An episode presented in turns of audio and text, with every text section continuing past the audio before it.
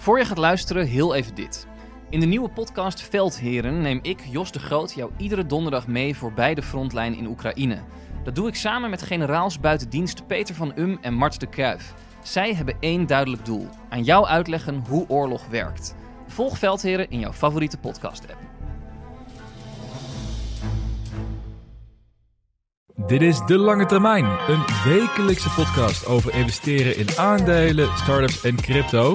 Waarin Twan en Jasper jou bijpraten over alles wat er in de markt is gebeurd, hun beste ideeën en hun grootste fouten. Dit is geen financieel advies. Doe dus altijd zelf je eigen onderzoek. En voor inzicht in ons portfolio ga naar delangetermijn.nl. Oké, Twan. Je bent eh, afgelopen weekend weer in de Veluwe geweest. Ja, man. Wat voor een idee heb je, wat, wat voor een idee heb je daar nu uitgehaald? Je bent er weer een weekend geweest. Heb je nou ook idee dat je je portfolio weer gaat aanpassen? Dat je toch misschien meer... Nee, daar heb ik geen tijd voor, man. Nee? Nee, nee, een kind rondrennen. Oh, het was geen workoutje, was een ple- pleasure was het. het was een gezinsuitje. Nee, die kleine liep heel de week te spoken, dus eh, ik heb weinig geslapen. Oh ja? Ja. Maar ik dacht eerst dat je een, gewoon een, een weekend werkweekend weer had. Zo. Nee, nee, dat heb ik al. Nou, ik wou zeggen, dat heb ik al een tijdje niet meer gedaan. Maar, maar Drie weken geleden? Nou ja, wat was het? Weet ik veel, een maand, anderhalve maand geleden of zo. ja. Dus, Dus nee, het was lekker. Het was eh, hartstikke koud. ja? Ja. En nu kom je hier binnen. Ook, Ook koud. ja, ik, Took me suf. ik zei net tegen Twan toen hij binnenkwam van... ehm, helaas, voor hem ook en voor mij... hebben we nieuwe regels met deze podcast. Zolang we bij mij thuis opnemen. Zolang ik in de rode cijfer sta... gaat de verwarming niet aan. en we drinken de goedkoopste whisky die je kon vinden. Echt de, de, de, de typische Jack Daniels whisky... die je eigenlijk, eigenlijk gewoon met cola zou moeten drinken... om dit te kunnen verteren. Maar eh, Ja, ik ga me eens even proberen zonder cola. ja, ga je het, eh, ga je het proberen ook? Het is ook die whisky die ik je nooit heb durven schenken. Oh, oh dat is een wegtrekker. Nee, Hij kan me inruilen voor zoete meuk, hè? Dat is ook geen... nee, eh, ik, eh, ik zet gewoon die fles in mijn mond zo, dan word ik een beetje warm. Ja, dat zul je wel nodig hebben, ja. Ja, het is hier netjes 18 graden, maar... eh, Mooi, hè? Nederlanders die klagen over het weer. ja, Z- sowieso van, oh, we gaan de winter in. Oh, ik had niet verwacht dat het ooit zou vriezen. precies. Maar goed. Jaren niet meegemaakt. Nou ja, Dit, eh, hey, we hebben best wel een, eh, een aflevering waar we van alles en nog wat gaan hebben. ja. Heb je, noem eens een paar dingetjes. Waar gaan we het, eh, wat staat op de agenda? Nou, even een, Pak een whiskietje. pak jij een whisky.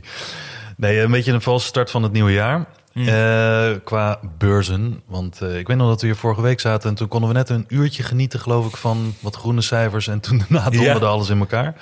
Eh Nasdaq min 3 en, eh, en nog wat aantal eh, beleggingen die eh, in de min gingen. Op zich is nu alles een beetje aan het herstellen. Maar het is wel een beetje gemixte tas met eh, resultaten allemaal. Nou, ik zag dus, ik zat dus afgelopen weekend gewoon een stukje te schrijven voor, voor de site ook. En ehm, ik zag dat, even niet jokken, 15% geloof ik van de aandelen in de Nasdaq, die zaten in groene cijfers of zwarte cijfers. De rest was allemaal het rood. Ja? En van de Russell was het voor mij nog erger. Voor mij was het er maar ook niks van 100 van de 2000 Oh, ja? die in het rood, eh, die in het groen stonden. Dus, Ja. Of zwart.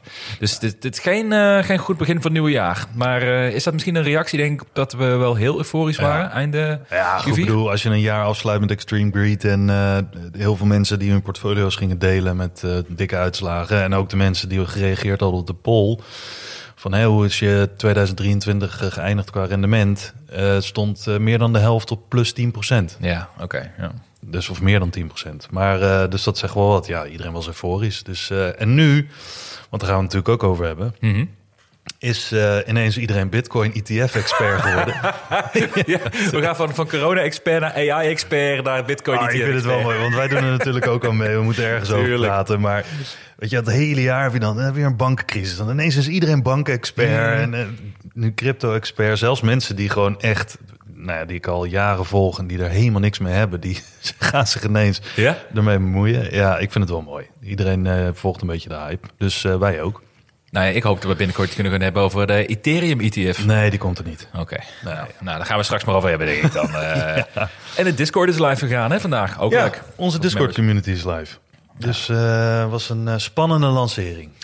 Champagne gedronken. We kregen meteen ook meldingen van, eh, van, eh, van mij van Error, van, van, van die auto-spam-bots van Discord. Ja, oh ja, er is eh, irregular activity. Ja, we hebben meteen geband bijna met onze Discord. Goed begin.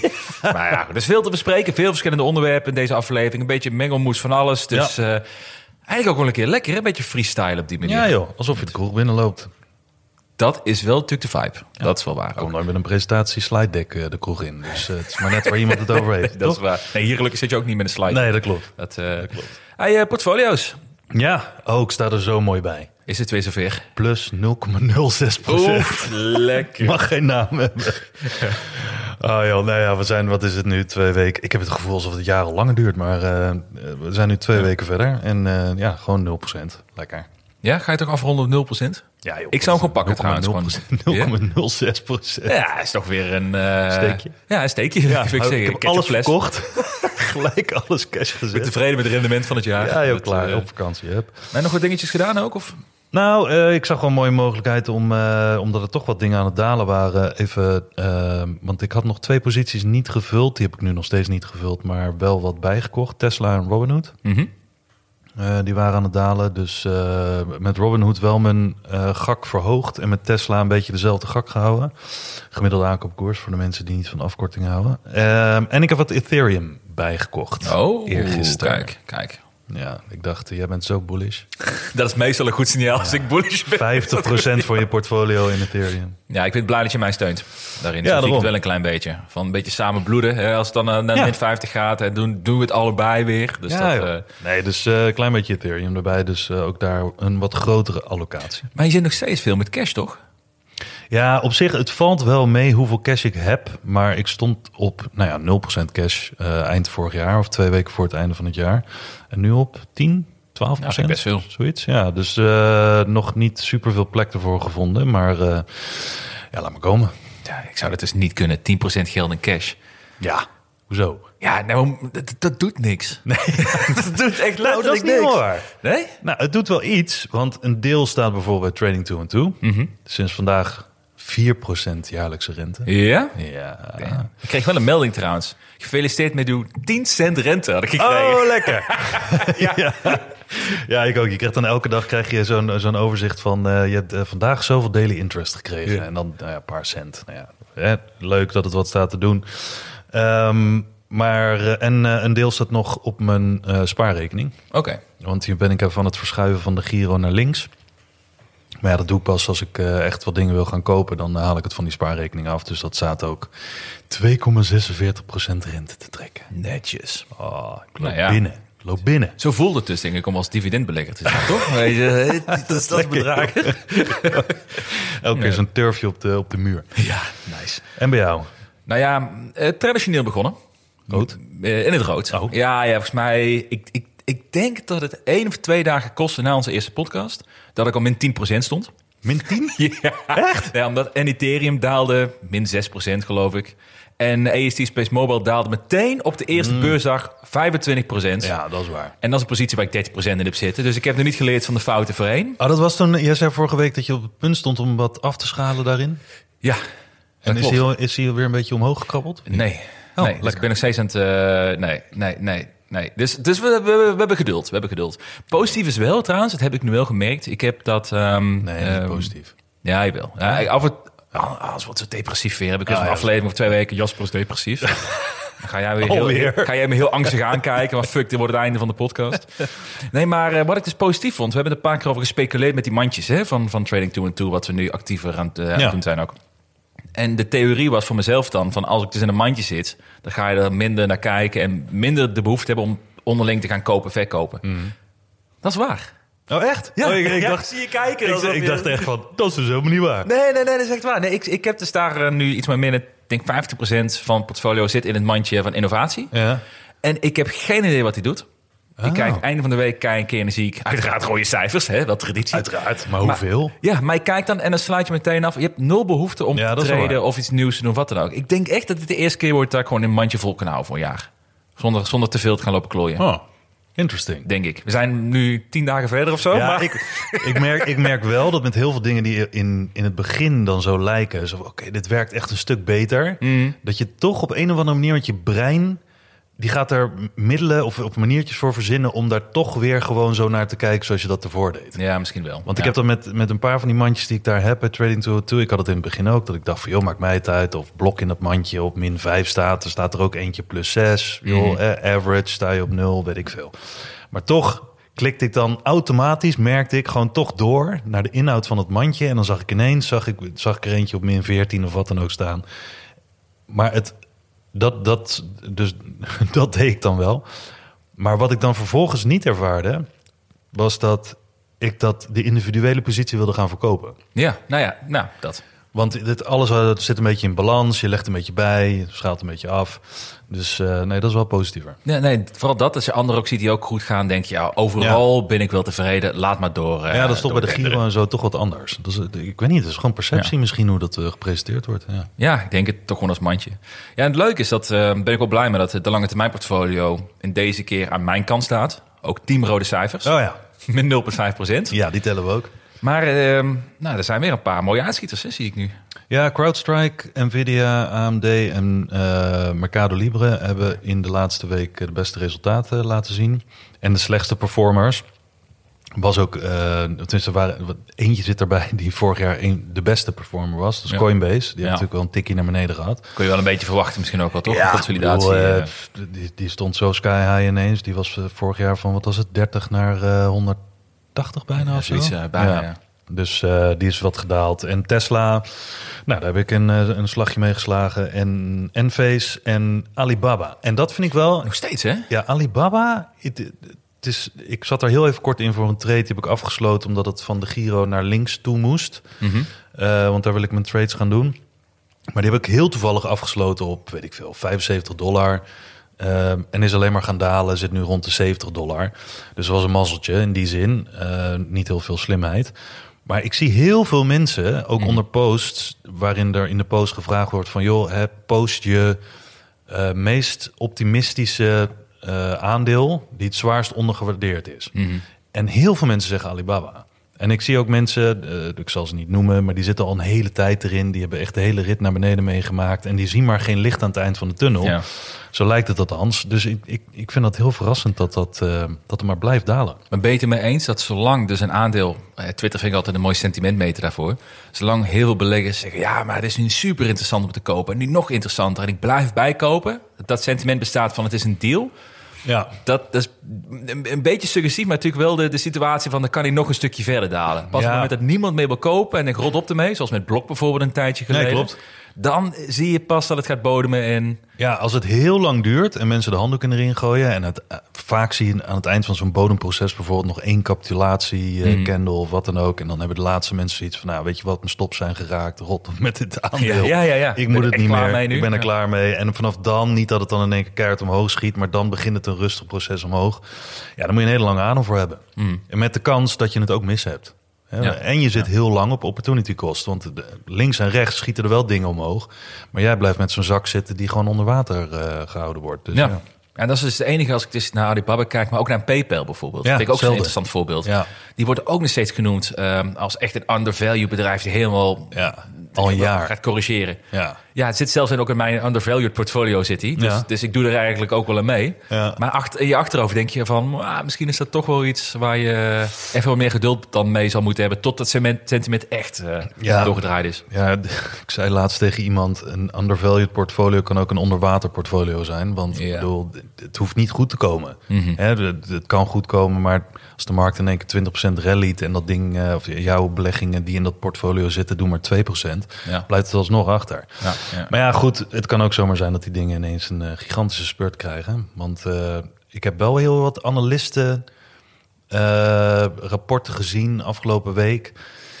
En je leest ze toch anders op een of andere manier. Of tenminste, ik lees ze anders, waarin er weer een downgrade is. Mhm. En dan denk ik, oké, die hebben hun tassen nog niet gevuld. Exact, dat ja. moet naar beneden. Dus da- daar word ik juist positiever van. Mhm. Terwijl vroeger, vroeger, nou, wat is het, tot zeven jaar geleden of zo, voordat ik er echt anders naar ging kijken, toen dacht ik, oh nee, er is iemand die heeft het gedowngrade en nu wordt het waarschijnlijk gewoon goedkoper. Of dus, Ja. de prijs gaat naar beneden. Er zal iets mis mee zijn. Zou iets mis mee zijn en Ja. ze zullen het wel weten, want zij zijn experts. Nou, Hell no. hell no.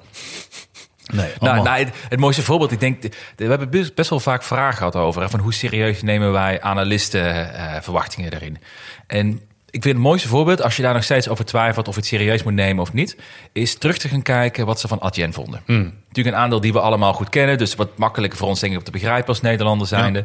Als je even terug gaat lezen naar de de, de adviezen van het moment dat hij ging dalen tot, zeg maar, tot het moment dat hij ging herstellen, wat toen allemaal eh, de eten geflikkerd is Ja. met van, van de koersdoelen en dat soort zaken. Ja, precies. En, en daarna moet je eigenlijk moet je eens even gewoon die, die flow volgen van hoe negatiever het werd, negatiever, negatiever, negatiever. Ja. Dan komt het een omdraai, dat je opeens weer outperform ziet en omhoog, omhoog, omhoog. En dat moet je eens naast de koers leggen. Ja. Dus gewoon een, een, een maand eh, nadat de precies, koers ja. bewogen is, dan zie je die analisten weer eh, ja. komen. Ja, het is echt, je kan er echt vergif op innemen. En ik vind nog steeds de beste analist is Jim Cramer. Ja, Maar daar kan je gewoon echt, zij het de andere kant op. Maar als hij positief is, dan moet je verkopen. hij was toch ook positief over Bitcoin vorige week? Dat was ook de top, geloof ik, toch? Of niet? Net voor de ETF. Ja, dat weet ik niet meer. Maar volgens nee, hij zei, hij was positief over Bitcoin, want het het staying power, bla bla bla. Nou, toen, toen zakte het en toen op een gegeven moment zei hij van eh, die Bitcoin ETF's gaan nooit goedgekeurd worden. nou ja, dat is nog steeds niet goedgekeurd op het moment dat we dit opnemen, maar eh, het is nu woensdagavond. Het zou elk moment kunnen gebeuren. Maar eh, ja, joh, geen idee. Maar die gast, ja, ik weet niet. We hebben het er vaker over. En er zijn natuurlijk hele inverse Jim Cramer ETF's gelanceerd en weet ik wat. Dus lachen. Puur entertainment. Puur entertainment. Maar nee, ik zou dat niet te serieus nemen allemaal. Nee. Dat, eh, maar nou, wat dat betreft natuurlijk het jaar redelijk rood begonnen. Ja. ja, zelfs bijvoorbeeld Apple, min 6% Ook Oh, weer joh. zo'n eh, analist die had gezegd, we hadden het vorige week heel even over, maar ook zo'n analist die had gezegd van eh, iPhone 15 sales vallen tegen. Dus eh, dat zal waarschijnlijk wel een negatief effect gaan hebben. Maar ja, dat is natuurlijk een grote jongen, min 6% om het jaar te beginnen. Dat is op zich niet heel denderend. Vind ik ook trouwens wel stiekem ook wel echt een duur aandeel. Vergeleken met andere megacaps. Ja, Dus voor de groei die ze laten zien ook. En, en nou, ik, vind, zou, ik zou het spannend vinden om nu Apple vast te houden voor ja, een ja. tijd hoor. Nee, dat, dat is ook zo. Maar ja, goed, voor de lange termijn geen idee. Ja. Eh, een paar dingen die mij opvielen in mijn portfolio, dat bijvoorbeeld onder andere Blok was natuurlijk best wel opgelopen na een enorme daling Oh, tot ja. aan oktober, toen opgelopen.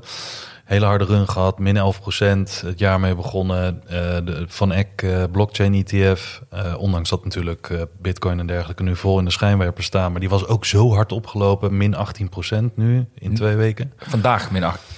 Nee, in twee weken sinds het begin van het jaar. Ja, nee, maar ik bedoel, is die dus tot en met vandaag is die nog Ja, tot en met 18 vandaag. voor dit jaar. Ja, Maar dat vind ik interessant, want ik vind dat is een hele interessante ETF namelijk. Ja. Maar die was ook zo, die was ook maar drie of zo gegaan in twee maanden tijd of zo, toch? Ja, en dat komt omdat eh, hè, er zit Coinbase en eh Block zitten erin, maar er zitten ook heel veel Bitcoin miners in. Ja. En als je ziet wat dat performance van die Bitcoin miners, van die eh, beursgenoteerde bedrijven daarin vorig jaar hebben, wat die allemaal hebben gedaan, plus 300, plus 400 procent, mocht het wel eventjes tijd zijn dat dat ging corrigeren. Ja, het is allemaal, allemaal leveraged op eh, Bitcoin prijs, denk Ja, ik. joh. hè, grotendeels. Dus eh ja, wil niet zeggen dat na de Bitcoin ETF eh, aankondiging of afkeuring kan ook. Mhm.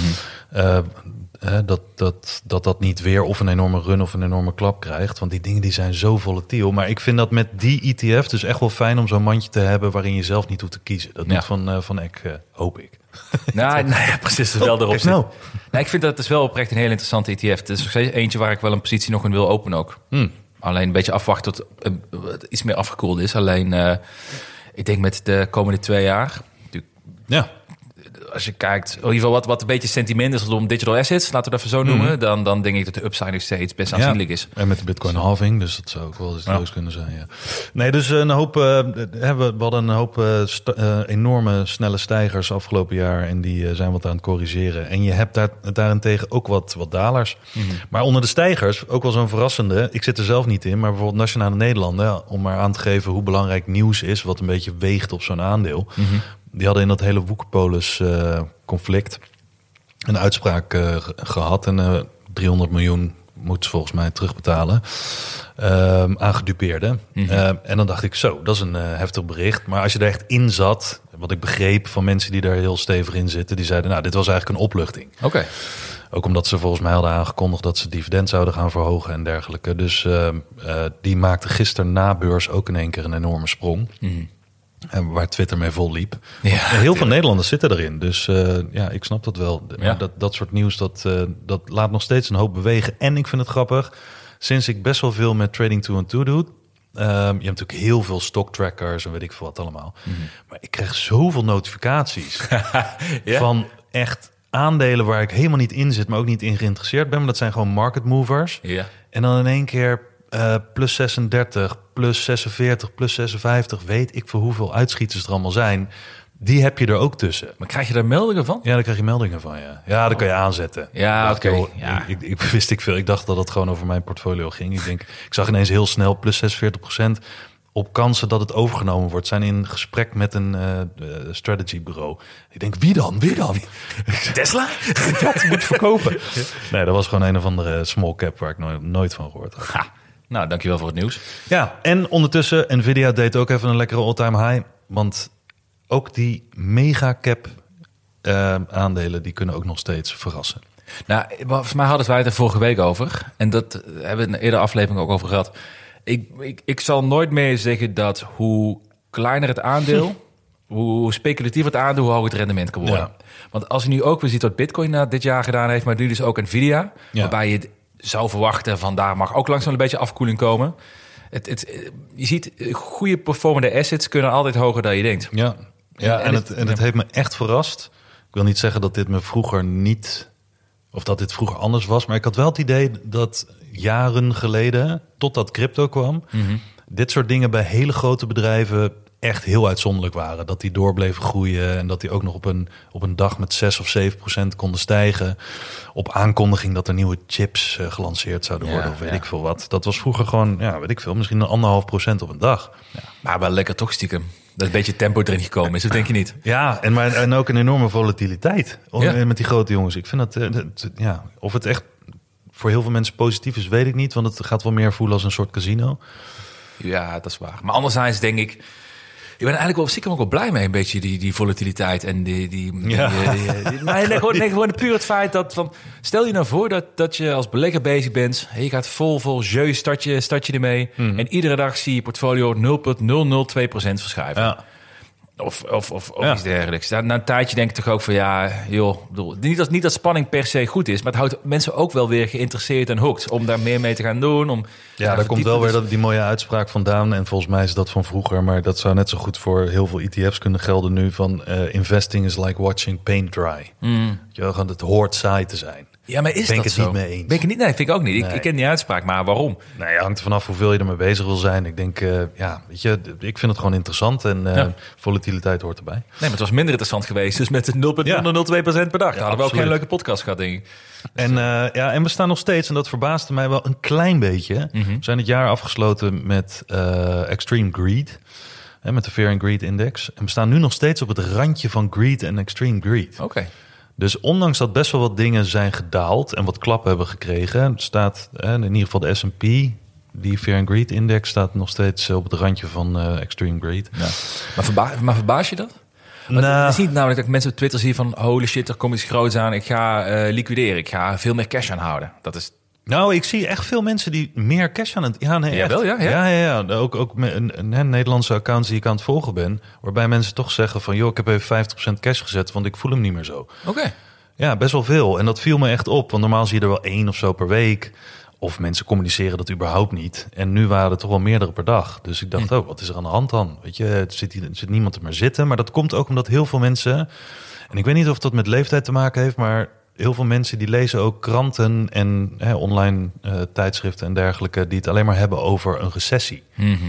En als je dat continu op je netvlies hebt... en je kijkt niet naar de markt, bijvoorbeeld niet alleen maar naar de markt...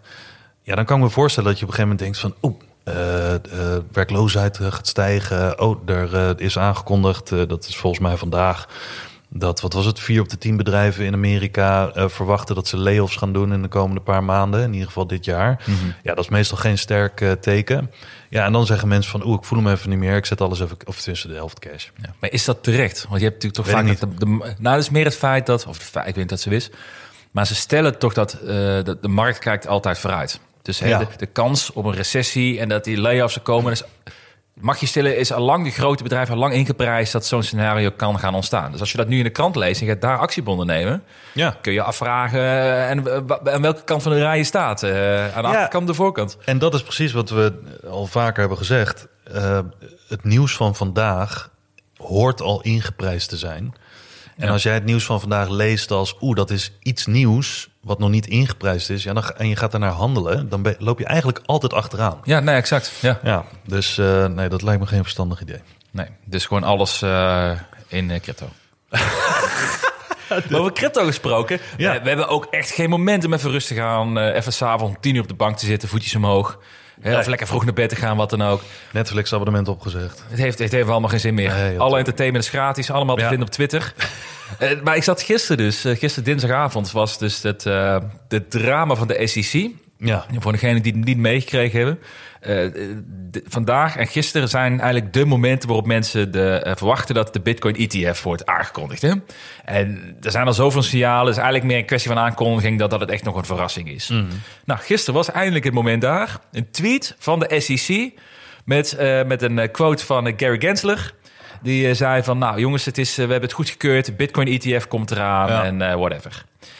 Nou, tien minuten Ja. later denk ik. Iedereen Ja. natuurlijk een oproer. Jij Oh, stuurde, het, jij stuurde het naar mij toe. Ik stuurde jou die tweet door, ja. Jij stuurde mij de link naar die tweet. En ik denk dat ik tien minuten later reageerde. Want ik, ik, ik zat met mijn dochter en ik. mijn vriendin op de bank. En ik, ik denk, oké, ik moet even klikken. En toen stond er ineens, deze tweet is verwijderd. Ik denk, huh? Ja. Ik zei, wat, wat, stuur je me nou eigenlijk? En toen bleek dus inderdaad dat die tweet, gewoon, dat het gehackt, gehackt, ik weet niet of het echt gehackt was. Ja, het blijkt een, een SIM-swap te zijn geweest. Ja. Dat iemand heeft het Twitter-account van de SEC overgenomen. Er zat geen 2FA-bescherming op. Helemaal niks zat erop. En de, iemand heeft, gewoon, heeft dat gewoon getweet. En die zag ook meteen de markt. Hè, de Bitcoin-prijs volgens mij meteen 3% omhoog in twee minuten tijd. En toen opeens, tien minuten later, tweet verwijderd. Gary Gensler en de SEC. Jongens, wij waren gehackt of waren compromised. Ja. Het is een onzin. We hebben nog niks goedgekeurd. En meteen weer die Bitcoin-prijs knal naar beneden. Ja, dat is echt bizar. En, en, dat, eh, en het, het meest ironische is natuurlijk, dat zal niemand ontgaan zijn. De SEC staat ervoor om investeerders te beschermen. En die hebben ook continu posts gedaan, en Gary Gensler zelf ook. Van eh, zorgen voor geen FOMO, geen market manipulation. Eh, Elon Musk staat natuurlijk continu onder Ja. curatelen als er maar even mee zit. Eh, dat hij met zijn tweets allerlei dingen beïnvloedt en dergelijke. En dan komt er zoiets bij hun. Goed, hè? Oh, ja. Maar het allermooiste vond ik nog, om het helemaal samen helemaal, helemaal af te maken, is een tweet van de SEC, denk drie, vier maanden geleden. Ja. Van de SEC communiceert alleen maar via Twitter-account. Volg ons voor de meest concrete en accurate informatie. Ja, als je het ergens anders gehoord hebt, is het niet waar. Ja, behalve Als, hier. behalve als wij het tweeten, dan is het officieel en dan kan je het voor waarheid aannemen. Nou, dat hebben heel veel mensen gisteren gedaan. En ik denk wat er gebeurd is, want dat is natuurlijk ook niet raar. Er zijn zoveel traders, die waren inmiddels alweer aan het voorsorteren en dergelijke met shorts en met longs. Mhm. Nou, die hele whipsaw-beweging naar boven en naar beneden, die heeft zoveel posities geliquideerd. Ja, op tijd van ja. nou ja, 10 minuten. Joh, ik, ik blijf erbij. Met dit soort dingen, leverage, het is echt killing. Moet je gewoon niet willen. Nee, natuurlijk. Maar tegelijkertijd, wel, maar het is wel ehm, meer serieuze noot erin. Want mij, of wat ons opgevallen, denk ik, afgelopen week, is de hele de strijd voor de kosten van de, van de Ja. Die volgens mij in een week tijd van 2% naar uiteindelijk eh, 0,2% gegaan zijn, geloof ik, Ja. voor de laagste aanbieder. Ja, je hebt elf aanvragers van, eh, van ETF's... die allemaal hun eigen ticker en, en heel veel documenten moeten inleveren en dergelijke. En een van de dingen die ze moeten bepalen... is hoeveel lopende kosten er op zo'n ETF komt. Nou, ja, een beetje gemiddelde ETF, een wereld-ETF... zit tussen de 0,2 en 0,4 procent. En iedereen zegt altijd, nou, zo laag mogelijk... want hoe langer je het vol vasthoudt... hoe minder eh, de kosten je, je winst opvreten... Maar tot nu toe hadden we alleen producten op Bitcoin die je via ehm, normale brokers kon verhandelen, die tussen de 1 en de 2 procent zaten. Ja. Eh, en de vraag was, wat gaan al die grote partijen met die officiële Bitcoin Spot ETF nou vragen aan lopende kosten? Nou, ja, en meerdere filings die ze moeten doen, kunnen ze daar nog in aanpassen wat hun eh, fees worden. Ja, en toen zag je ineens van, oké, Valkyrie heeft het op eh 0,6% gezet, die heeft het op 0,4. Nou, die heeft het op 0,25. Die op 0,24. Ja. Die op 0,20.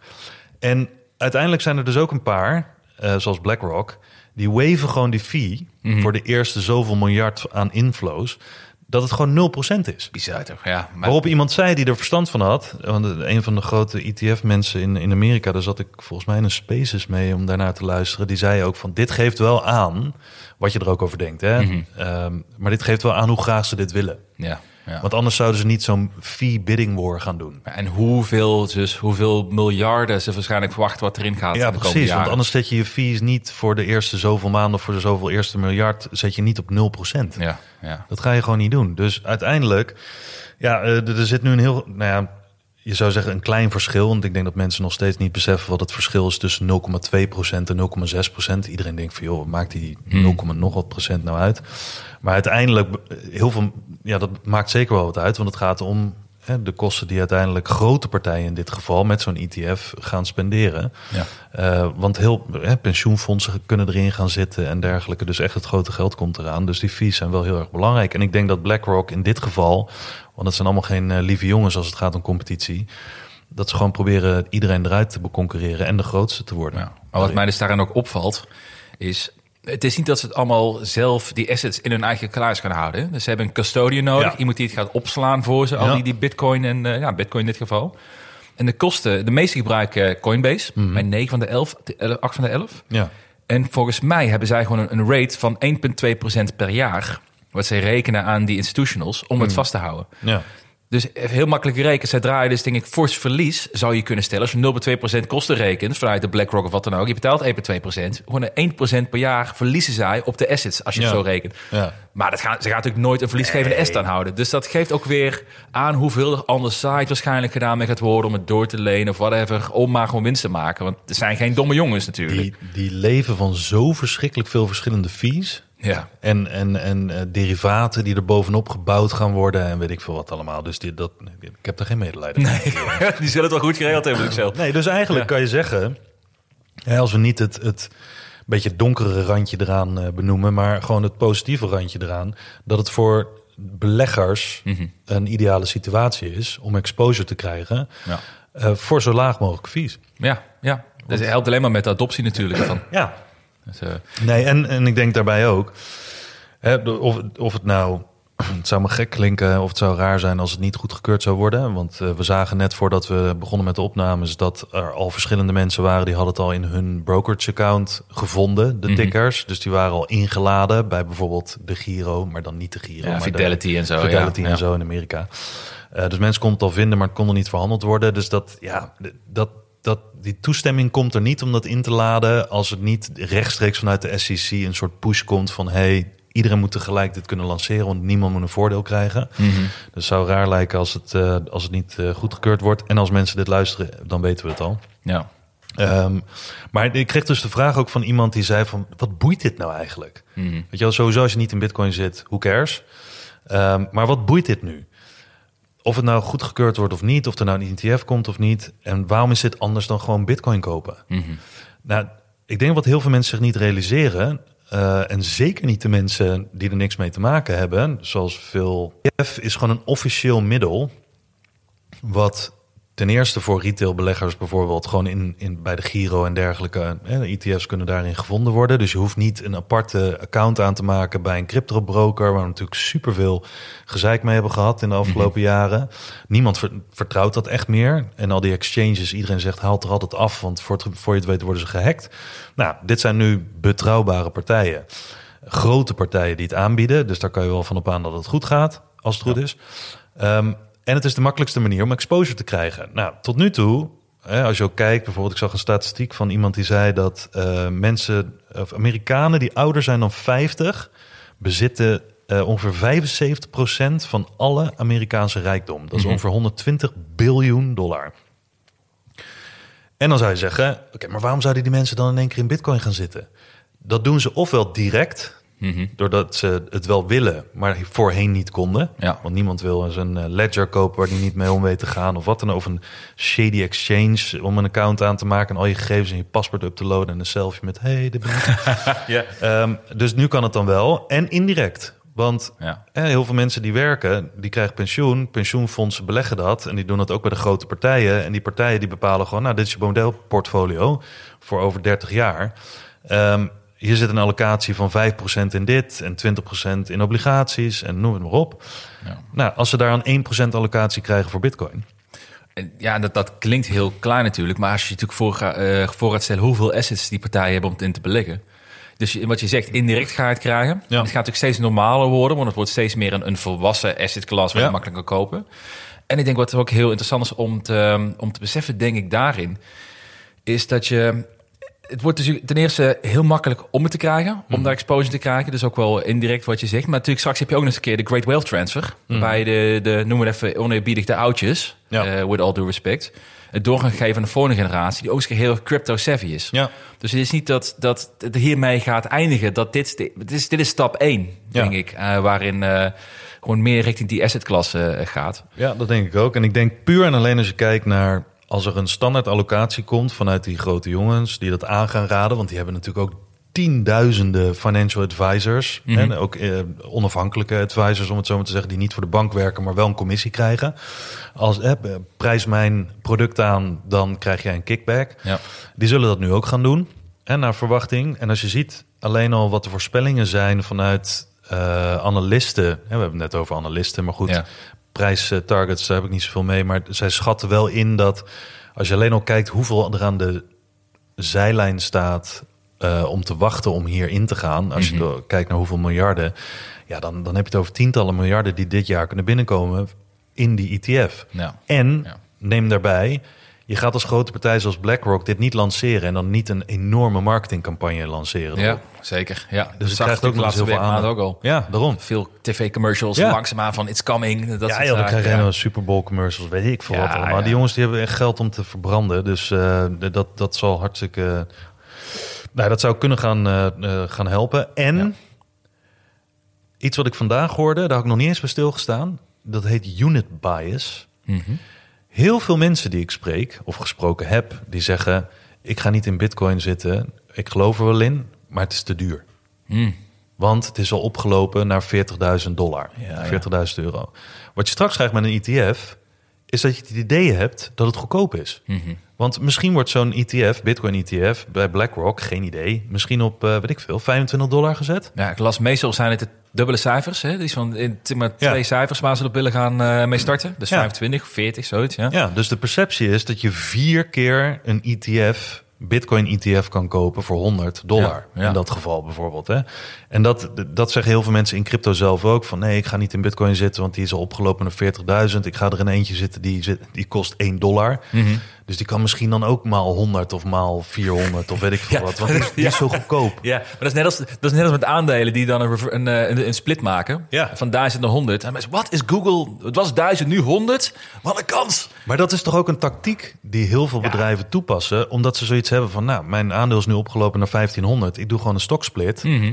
Hè, 5 tegen 1. En uiteindelijk is het aandeel 300. En dan denken heel veel mensen, ah, dat is betaalbaarder. Precies. Ja, het, ja, het werkt wel. Het werkt ook omdat als jij alleen maar hele bedragen kan beleggen... en je hebt maandelijks bijvoorbeeld een paar honderd euro te besteden... dan kan je niet dat aandeel van 1500 kopen... maar Ja. je kan wel één keer dat aandeel kopen van 300 na Mhm. die stoksplit. Dus Ja. het, het is raar hoe dat soort dingen werken... maar ja, we zijn mensen en we doen rare dingen. Dus eh, Net als met market cap, toch? Als je een aandeel, als je het beginnende belegger bent, of, of een belegger die er eh, eigenlijk heel weinig verstand van heeft, en je ziet een aandeel voor 1 dollar en je ziet een aandeel voor 13 dollar, ja. En je, je denkt, wauw, die 1 dollar is veel aantrekkelijker dan die van 13, want je kan 30 keer omhoog. Niet weten dat die market cap van die 1 dollar al 100 keer zo hoog Ja, is als die van 30. Ja, maar ja, dat, zover kijken mensen niet, joh. nee, nou, je zal je denk ik verbazen van hoeveel mensen er op die manier eh, Ja. beleggen. Dat, eh, Maar één ding. Wij als Nederlanders gaan er waarschijnlijk helemaal geen poep aan hebben. nou, lekker dan. Nou ja, indirect wel. Ja. Mhm. Maar dit zijn Amerikaanse ETF's. En we weten allemaal hoe dat bijvoorbeeld gaat met zo'n ARK-ETF... die tot nu toe nog nooit... Hè, nu heeft ARK... eh, wat is het? Eh, wie hebben ze nou overgenomen? Eh, Rise. Oh ja, Rise. Rise ETF. Ja. Nou, dan komen waarschijnlijk de ARK- ARK-ETF's komen naar Europa... maar er zijn heel veel ETF's in Amerika... die kunnen niet verhandeld worden op bijvoorbeeld de Giro. Mhm.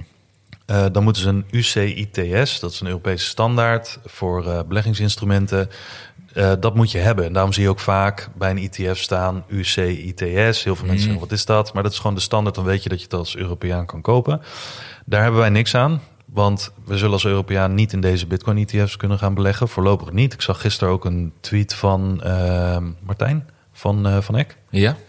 Die zei ook van nee, want er zijn nu eh, gewoon ETN's en ETP's, dus Exchange Traded Products, op Bitcoin. Onder andere via Van Eck. Ja. En Van Eck die heeft zelf, eh, zit ook in de race voor een eh, Bitcoin ETF in Amerika met een mooie ticker, HODL. Ja, ja, ja. Vind ik wel mooi.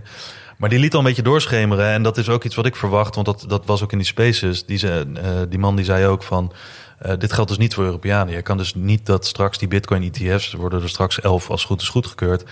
kan je daar niet in beleggen. Ja. Nou, dus dan heb je nou als Nederlander, kan je dat op twee manieren bespelen. Of drie manieren. Eén, gewoon bitcoin kopen. Ja. Twee, via eh, bitcoin bedrijven. Hè, want je kan natuurlijk bitcoin miners kan je in beleggen. Dat kunnen wij als Europeanen wel. Je kan in Coinbase beleggen, je kan in Block beleggen, PayPal, Robinhood, weet ik veel wat. Je hebt er een leuk mandje van gemaakt Ik heb er een ook. leuk mandje van gemaakt. Eh, en je kan in die exchange traded products kan je beleggen. Dus Van Eck die heeft er een aantal. En Bitcoin ETN, VBTC. eh, die heeft een crypto mandje, crypto leaders eh, hebben ze. Dus daar kan je ook in, eh, in, Ja. eh, in beleggen. Ehm zij het dat je dan niet in de ETF zelf kan beleggen.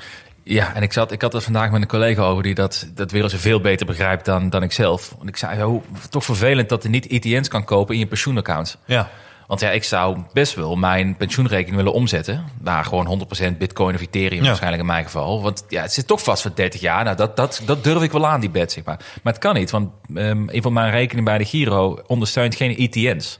En ik dacht, ja, wat een bullshit. Maar wat blijkt nou te zijn? Ik weet niet of het 100% goed zeg, maar eh, als iemand het beter weet, het corrigeert me maar. Een ETF heb je echt ownership over die assets. Ja. Die zijn echt van jou. Ja. En de ETN is een IOU. Ja dat Zelfs- is een exchange traded note. Ja. Ja, dus, als, eh, dus je hebt eigenlijk niks. Je hebt, je hebt, eh, dus als met iets met Van Eck gebeurt, heb je niks om aanspraak op te Ja, maken. je hebt eigenlijk een soort ehm, eh, schuldpapiertje. Exact. Ja. Ja. en dat is natuurlijk wel, in ieder geval papier, maar misschien in de praktijk ook wel, natuurlijk veel risicovoller dan echt die assets ownen als je Ja. via ETF koopt. Dus dat dacht ik, oké, misschien is dat dan wel een argument om een in de pensioenpot te kunnen aanbieden. Maar ik vind het nog steeds jammer. Ja, en ze vallen onder, bij heel veel brokers, of bij alle brokers volgens mij, vallen ze onder complexe producten. Ehm, en complexe producten zit niet in het profiel van een pensioenaccount. Ja. Dus eh, Ja. dat kan je wel bij de Giro bijvoorbeeld standaard aanzetten en bij anderen. Maar dan moet je dan weer zo'n kennistest voor doen. Weet je wel, van weet je wat een exchange traded note is? Nou, ja, whatever. Iedereen kan daar doorheen fietsen. Maar dat Ja. kan dus niet inderdaad in pensioenaccounts. Dat is wel jammer, want ik denk dat heel veel Amerikanen, echt heel veel Amerikanen, zowel direct als indirect dit in hun pensioenaccount gaan hebben. Ja, ja, zeker. Maar ik zou het zelf ook willen. Jij niet? Ja, ja zeker. Maar is, er is geen broker op dit moment, toch? Met Nee. een pensioenrekening die dit Nee, aanbiedt. niet, eh, voor zover ik weet niet. Nee. Ja, is een kans, denk ik hoor. Als mensen dat voor elkaar krijgen. Ik zou, het wel, ik zou er een spe- speciale rekening voor openen als dat eh, mogelijk is. Ja, maar ja, goed. Hè. Je zou, moeten, je zou maar werken bij een cryptobroker. Hmm. Zit er eens even over Je nadenken. hebt sowieso niet te klagen. Nee, dat is waar ook. Maar de vraag is nu wel, nu we het toch over crypto hebben. Mhm. Ik denk dat heel veel mensen hier ook voor sorteren. Oké, als dit nieuws is uitgespeeld. En eh, wat er ook gaat gebeuren aan inflows en wat het met de prijs van, eh, van Bitcoin gaat doen. Ehm, wat is dan de volgende? Ja, dat is altijd natuurlijk de vraag. Iedereen is dan weer van, oh, oké, we hebben deze trein gehad. Kom op de volgende Ja, trein nog springen. voordat de trein gestopt is, is er Ja. dan meteen door in de volgende. Hup, Ja. eraf. Er zijn ook mensen die inderdaad er vanaf springen, terwijl die nog rijdt. Maar eh, Ethereum waarschijnlijk. ja, vertel eens meer erover. Oh nee, Dat, heb ik eh, geen zin in. Nee? nee, Oh. nee, dat wil ik niet. Nee. ik ga dus toevallig. Ik denk dat het komende maandag wordt. Hè. Daar ook een artikel plaats over Ethereum. Oh waarom, waarom, ik, waarom ik denk dat het een hele interessante bed is. Maar wat je zegt klopt wel. Voor los van onze bias. Dat, dat zie ik ook veel voorbij komen bij eh, zeg maar op crypto Twitter. Mensen die er gewoon dagelijks mee bezig zijn. Misschien wel een beetje zoekende naar die informatie natuurlijk, Ja. omdat ik zo'n eh, flinke bag heb.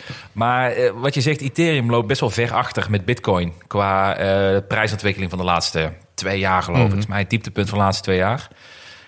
Maar dat, dat, die blockchain heeft zo ontzettend veel te bieden. Ja. Maar de sentiment is heel laag. Dus het wordt een beetje gezien van als Bitcoin daar klaar is. De ETF is aangekondigd, is allemaal duidelijk dat komt. De next big thing wat er gaat gebeuren naast de halving is een Ethereum ETF. Ja. Want daar lijkt het naar dat dat wel eens de volgende lijn zou kunnen zijn. En die narrative gaan mensen natuurlijk treden. Tuurlijk. In combinatie met dat, die, eh, dat het zo relatief laag staat op zich van Bitcoin. Meer upside te vinden is, denken mensen. Dus En dat hele verhaal wat we nu hebben theorie. gehad in de afgelopen maanden of het afgelopen jaar over die Bitcoin ETF, zodra dit allemaal goedgekeurd is en en het hele machientje dat draait en eh, alle aanvragen zijn op een bepaalde manier verlopen. Die regulators hebben daar dan ook meer ervaring mee. Nou, de grote jongens willen er nog meer aan verdienen. Die zien Ja. nog meer dollartekens in hun ogen. Die willen er ook aan meedoen. Dus dan zal de twee na grootste of de na grootste zal, eh, zal de volgende zijn. ik denk misschien afsluitend over crypto. We hebben best wel veel over crypto lopen lullen Ja, mag ook wel een keer. Ja, dat is ook wel waard. Ja. Het is ook wel big, big nieuws. Nou, kijk, wat, wat ik dus las afgelopen week. Ik denk dat dat goed is voor mensen te beseffen die misschien ehm, nog niet zijn afgehaakt, maar misschien iets minder nog hebben met crypto Mhm. of met Bitcoin. Het is een beetje you love it or hate it, hè, in die zin. Nog steeds, ja. Nog steeds. Eh, ik denk dat wat dit gaat betekenen, of in ieder geval eh, waar ik denk wat goed is om mensen om over na te denken, is Je hoeft niet per se een volledige Bitcoin fanboy te zijn of een crypto evangelist om in ieder geval een klein beetje exposure te hebben in deze asset class. Ja. En ik las op eh, Twitter, zag ik een statistiek voorbij komen, dat het portfolio met 98% cash en 2% Bitcoin in iedere afgelopen 15 jaar sinds Bitcoin bestaat, in iedere vier jaar range, de markt by far dubbel dik heeft Ja, outperformed. met slechts 2% bitcoin en de rest cash. Ja, precies. Met minder volatiliteit dan een gemiddelde S&P ETF die, Ja. die je aanhoudt. Dus ik bedoel daarmee te zeggen van je hoeft niet alles in, meteen in bitcoin of crypto te gooien of te geloven waar, hoe, hoe wij erin, erin staan, denk ik, qua enthousiasme. Maar het is best wel het overwegen waard. Mocht je het interessant vinden om gewoon een heel klein deel van je portfolio als soort alternatieve asset class in je portfolio op te nemen. Ja, en als je het zelf niet doet, dan doet straks je pensioenbeheerder het. Nou, ook, maar ja. Ja, maar dat is gewoon zo. ja, dat gaat Weet denk je, ik wel gebeuren vijf jaar, toch? Je weet met je pensioen ook niet dat ze zoveel in, eh, in dingen investeren waar jij niks van weet. Want je kan niet je pensioenfonds opbellen en zeggen van joh, ik wil dat je Apple koopt in plaats van, eh weet ik veel, een Ja. andere wapenhandelaar of zo. Ja. Geen idee. Ehm, maar daar heb je dus ook niks over te zeggen. Dus als dat straks een standaard allocatie wordt, en misschien niet in het komende jaar, maar in de komende vijf jaar, dan, eh, dan heb je het toch. Zou het gaan gebeuren, denk je? Ik heb nu weer een beeld in mijn hoofd. Zou het gaan gebeuren voor vijf jaar dat mensen gaan lopen rellen op de snelwegen van Bitcoin uit mijn pensioen, Bitcoin uit mijn pensioen. ik, ik hou niks voor onmogelijk tegenwoordig. Rebellion Bitcoin of zoiets? Of, eh, Rebellion Bitcoin. dat zou mooi zijn. Oh, ja, ja. Ik heb eigenlijk nog één laatste puntje, wat ik eigenlijk wel nog leuk vind. Eh gaan we weer even de switch maken richting het aandelen, Ja. Shizzle toe. Je had een tweet geplaatst een paar dagen geleden. En jij zei van, als je nu drie assets zou mogen aanhouden voor de komende vijf jaar, wat Ja. Mhm. zou je doen? En je kreeg er volgens mij ontzettend veel reacties op van mensen die, die daar echt wel over nagedacht hadden en heel duidelijk drie favorieten hadden. En er was één ding wat mij eh, opgevallen is. Volgens mij was dat een reactie van, eh, van Jesse, van Bubs geloof ik op Twitter. Ja. Die had een reactie jou geplaatst met drie assets. En die smijt, stuurde die daarna meteen een minuut later tweet. Huh, nu ik erover nadenk, ik snap eigenlijk niet waarom ik die drie die assets niet Ja. mijn portfolio aanhoud. Ja.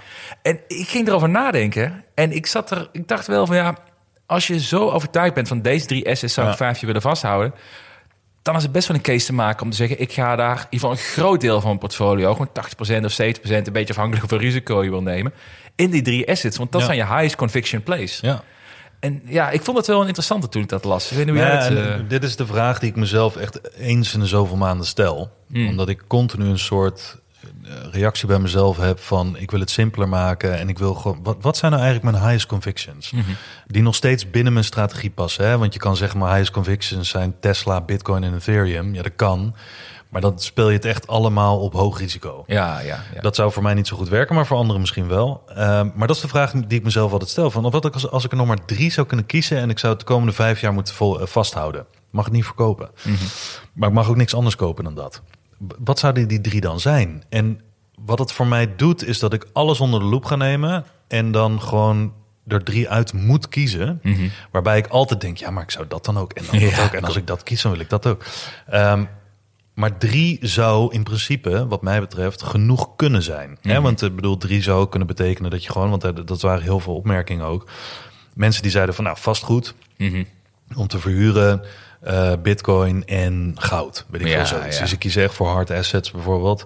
Ehm, maar andere mensen die zeiden weer van, ik zou drie ETF's kiezen. Ja, Van een obligatie-ETF, een wereld-ETF en dan nog een ehm, emerging market ETF bijvoorbeeld. Ja, maar dat vond ik interessant. Het het is niet eens dat je dus drie aandelen kiest... en daar dan super geconcentreerd hele Nee. dikke bets maakt. Je kan de hele wereld afspreiden. Ja, precies. Je kunt ook, een- wat je zei, een ETF pakken en een bitcoin en iets anders erbij. Dan heb je ook een, een, een divers portfolio. Maar je hebt maar drie assets die je in de gaten hoeft Ja. te houden. En de rest is het, joh, eh, laat maar gaan. Ja, en waarom doe ik dat niet? Alles voor de podcast. Ja, voor content. nou, ik vond het mooi. Ik had als, geintje op jouw reactie op geplaatst van eh, drie assets. Nou, Canoe, Desktop Metal en Momentus. Dat waren de drie beste specs die ik kon vinden die min 95, min 99% gegaan zijn geloof Ja, ik. toen was je af. Ja, toen mocht ik niet meer meedoen voor jou. Maar ik heb reacties gekregen op Twitter, echt in de, de privéberichten. Met, met hoe kan je dit nog aanbevelen? Je, hebt een, je, hebt, je, je snapt het niet als je deze aandelen nog steeds zoveel vertrouwen in hebt. Heb je al dus de, de- gezien hoe de charts eruit zien? Kijk, screenshots van de charts. En toen zei jij, nee, nee, nee, dat was vorig jaar. Ja, dat klopt. Heb je gezien hoe ze dit jaar staan? Ook met 20%. Ja, ik, vond het, ik vond het wel mooi. maar, ik, ik, maar ik, vond het dus, ik vond het dus een heel interessant om over eh, na te denken. Ook als je het Heb je dat ook gedaan? Heb je erover nagedacht? Afgezien van je, van je natuurlijk een beetje je clown antwoord van Canoe. Ja, nou ja, nou ja, eh, ja, ja, ik had er wel over nagedacht. Maar ik vond het voor mij te iets te beperkend. Ja, dat snap Maar, ik. maar, maar dat komt wel, maar dan moet ik, omdat ik dus heel erg weer in de risico-assets ga zitten. Want als je mij dus zou vragen, wat zijn, wat zijn de drie die ik echt zou doen nu? Is het AST Space Mobile, Ethereum. E- Ethereum en waarschijnlijk die DAPP, die, die Digital eh, van. ECK ETF. Vol in de aanval. Ja, ja. en ik, ik, misschien heb ik mijn lesje een klein beetje moeten leren de laatste twee, drie jaar... dat dat niet altijd de beste manier is. Als mijn portfolio nog steeds super agressief natuurlijk, maar ja. Ja, ik heb het. eh, vorig jaar had ik wat anders gezegd. Vorig jaar had ik een wereld-ETF, eh, Bitcoin en goud. Mhm. Nu zou ik zeggen Bitcoin, goud en een dividend-ETF. Oh ja. Omdat het alle drie de pilaren van, eh, van mijn strategie moet raken. Het ene zorgt voor inkomen, het andere voor groei en het andere voor bescherming. Ehm, maar dan nog, als ik die exercise doe, dan zit ik van ja, man. Ik wil eigenlijk gewoon een Nasdaq. Naast Bitcoin. En, en wil- speciaal Tesla ja, nog een beetje, ja, een beetje met digital exposure. Maar daar ga je alweer. Ja, dus, ja. Maar het is een goede oefening voor jezelf. Want eh, er zijn ook mensen hè, die hebben gereageerd. Die zeiden gewoon eh, IWDA. Ik zei nee, je moet er drie. Nee, IWDA. Ja, IBDA, IBDA, IBDA. maar, wat, maar ik denk wat, wat inderdaad heel leuk is, dat ga ik wel doen. Ik ga er drie opschrijven. Ik ga er wel weer in die portfolio ga ik hem zetten. Mm. En ik denk die drie die ik net noemde. En ik, want om de zoveel tijd ga je naar kijken. Ja. En ik ben heel benieuwd, de drie highest convictions die je nu hebt, als je die echt met 100% overtuiging nu kon opschrijven binnen vijf seconden, deze drie zijn het. Ja. Of die veel minder of meer gaan presteren in de komende ja- jaren Ja. dan hetgene wat je nu denkt, waar je heel goed over hebt nagedacht met allocaties en zo. Ik denk dat dat best nog wel eens kan gaan verrassen. Ik denk het ook. Ik denk, eh nou, tenminste, ik heb dat nu via zo'n aparte tracker heb ik dat aangemaakt. Gewoon de hele waarde van mijn portfolio gedeeld door drie. Dat Ja. is qua allocatie natuurlijk een beetje veranderd, maar 40, 40, 20 eh, in goud, ehm, de Van Eck eh, dividend leaders ETF en eh, Bitcoin. Mhm. Dat heb ik gewoon aan het begin van het jaar zo gedaan van alsof ik dat alles erin had eh, gestopt, mijn hele, mijn hele belegd vermogen. En dat ga ik gewoon de komende jaren ga ik dat volgen. Je weet wel, als je dat portfolio gaat aanhouden, ga ik je wel weer de defensieve behouden belegger noemen. Hè? Ja, dat is best joh. Ik had uiteindelijk afgeleerd. Best joh. Ja, dat is ook waar. Voor wie doe je het ook? Nee, maar ik ben, eh, ik ben benieuwd. Ik vond het wel een interessante tweet. Ja, je hebt best veel eh, weer besproken. zeker. Alweer fijn. 50 minuten volgemaakt. Ja, ja, we dachten van tevoren, ah, we gaan even kijken of we hebben komen. Niet echt een centraal onderwerp om heel uitgebreid over te gaan 10 hebben. minuutjes. En eh, tien minuten later, de hele Notion stond vol met notes en we waren, weer, eh, waren er weer klaar voor. Dus eh, Ja, ik heb nog geen eh, melding binnen zien komen voor, eh, van de ETF. nee, ik zat ook te kijken. Dus dat zal waarschijnlijk wel diep in de nacht gebeuren. En dan, eh, ach ja, hebben we weer een artikel om over te Ik schrijven. blijf erop. Hey, we, gaan hem, we gaan hem afronden. Mhm. En we gaan nog een, de whisky nog opdrinken, denk ik. Je hebt gewoon je whisky opgedronken ook trouwens. Ja, je hebt dit keer echt veel gepraat. Ja? ja, je zal het al merken. ja. Nou, mooi zo. Nou, le- lekker een keer. Kan ik vroeg naar bed vanavond. Goedkope whisky drink ik wel snel. ik zit nog steeds met whisky. Nou, prima. Hey, eh, dankjewel weer voor het luisteren. En eh, tot de volgende week.